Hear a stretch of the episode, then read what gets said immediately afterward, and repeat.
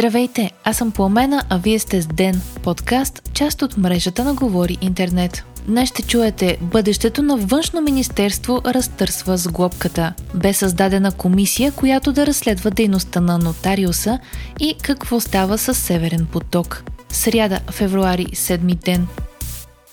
Предстоящата ротация между академик Николай Денков и Мария Габриел отново предизвикат трусове в управляващото мнозинство. Лидерите на Продължаваме промяната Демократична България и ГЕРБ СДС застанаха на различни позиции относно това кой ще поеме външно министерство след ротацията. Бойко Борисов поиска Габриел да запази поста си на външен министр едновременно с премиерския – Кирил Петков изрази мнение, че трябва да се осъществи пълна ротация между двамата и Габриел да стане министър-председател, а Денков да е вице-премьер и министър на външните работи.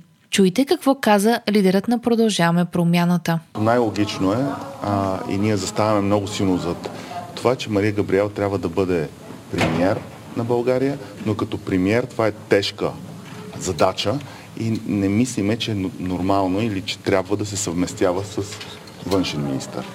Темата коментира и председателят на парламентарната група на ДПС Делян Пеевски. Той каза, че в споразумението между ГЕРБ и Продължаваме промяната Демократична България ясно е написано, че Николай Денков става министър на образованието след ротацията. Пеевски потвърди, че ДПС няма да участва в управлението. На въпрос от журналист дали наистина в споразумението е записано, че Денков става образователен министр, Кирил Петков отговори. Най-важният документ е декларацията между Мария Габриел и академик Денков. Там ясно се казва ротация и никъде няма документ, който някъде е разписан, където Мария Габриел да има позицията външен министр. Въпреки уверенията на Пеевски, че ДПС не участва в сглобката и няма да участва в управлението след ротацията, Борисов каза, че по време на уикенда са водени сериозни разговори за бъдещето на правителството. По думи на Борисов, в тези разговори са участвали както лидерите на Продължаваме промяната Демократична България Мария Габриел и Николай Денков, така и Делян Пеевски. По въпросът за бъдещата позиция на настоящият премьер, Борисов каза В меморандума, който сме подписали, там ясно е описано, че господин Денков е един безспорен, много добър вице-премьер и министър на образованието. Това има в програмата. Лидерът на ГЕРБ категорично заяви, че разногласията за външен министр могат да провалят предстоящата ротация. Пак казвам, не стигнем до някакъв консенсус, и да вземат и външно министерство на фона на енергийно, финансово, индустрия, економика, регионално, да не изброявам пак същите, да и спортно, аз какво да кажа на моите симпатизанти, членове, които са ни поставили на първо място. Изхода е Ария Габриел и външен министр, Денко специален вице-премьер и министър на образование.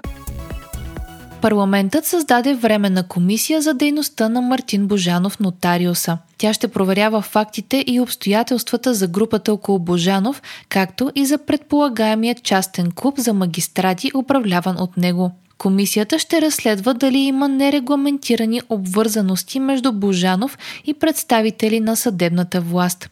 Тя ще бъде ръководена от Никола Минчев от Продължаваме промяната Демократична България и ще работи 3 месеца. И днес продължава протестът на земеделците. Те блокираха ключови пътища в цялата страна. Както заявиха вчера, времето на протестните действия се увеличава с всеки изминал ден. Изключение ще са събота и неделя, когато няма да бъдат затваряни пътища.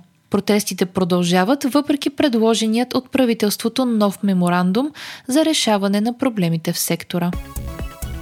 Швеция прекрати разследването за саботаж на Северен поток, пише Reuters. Официалната позиция на Швеция е, че тя няма юрисдикция по случая и че е предала доказателствата, които е събрала на Германия. Припомняме, че тръбопроводите Северен поток 1 и 2, транспортиращи руски газ под Балтийско море, бяха повредени от поредица от взривове в шведската и датската економически зони. Това се случи през септември 2022 година. Русия и Западът взаимно си отправят обвинения и никой не е поел отговорност. Шведските прокурори са стигнали до заключението, че няма доказателства Швеция или шведски граждани да са замесени в нападението, извършено в международни води. Дания и Германия са започнали отделни разследвания.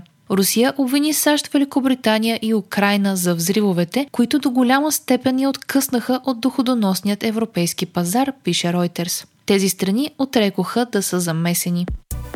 Вие слушахте подкаста Ден, част от мрежата на Говори Интернет. Епизода подготвих аз Пламена Крумова Петкова, а аудиомонтажа направи Антон Велев. Не изпускайте епизод на Ден, абонирайте се в Spotify, Apple, iTunes или някое от другите подкаст приложения, които използвате.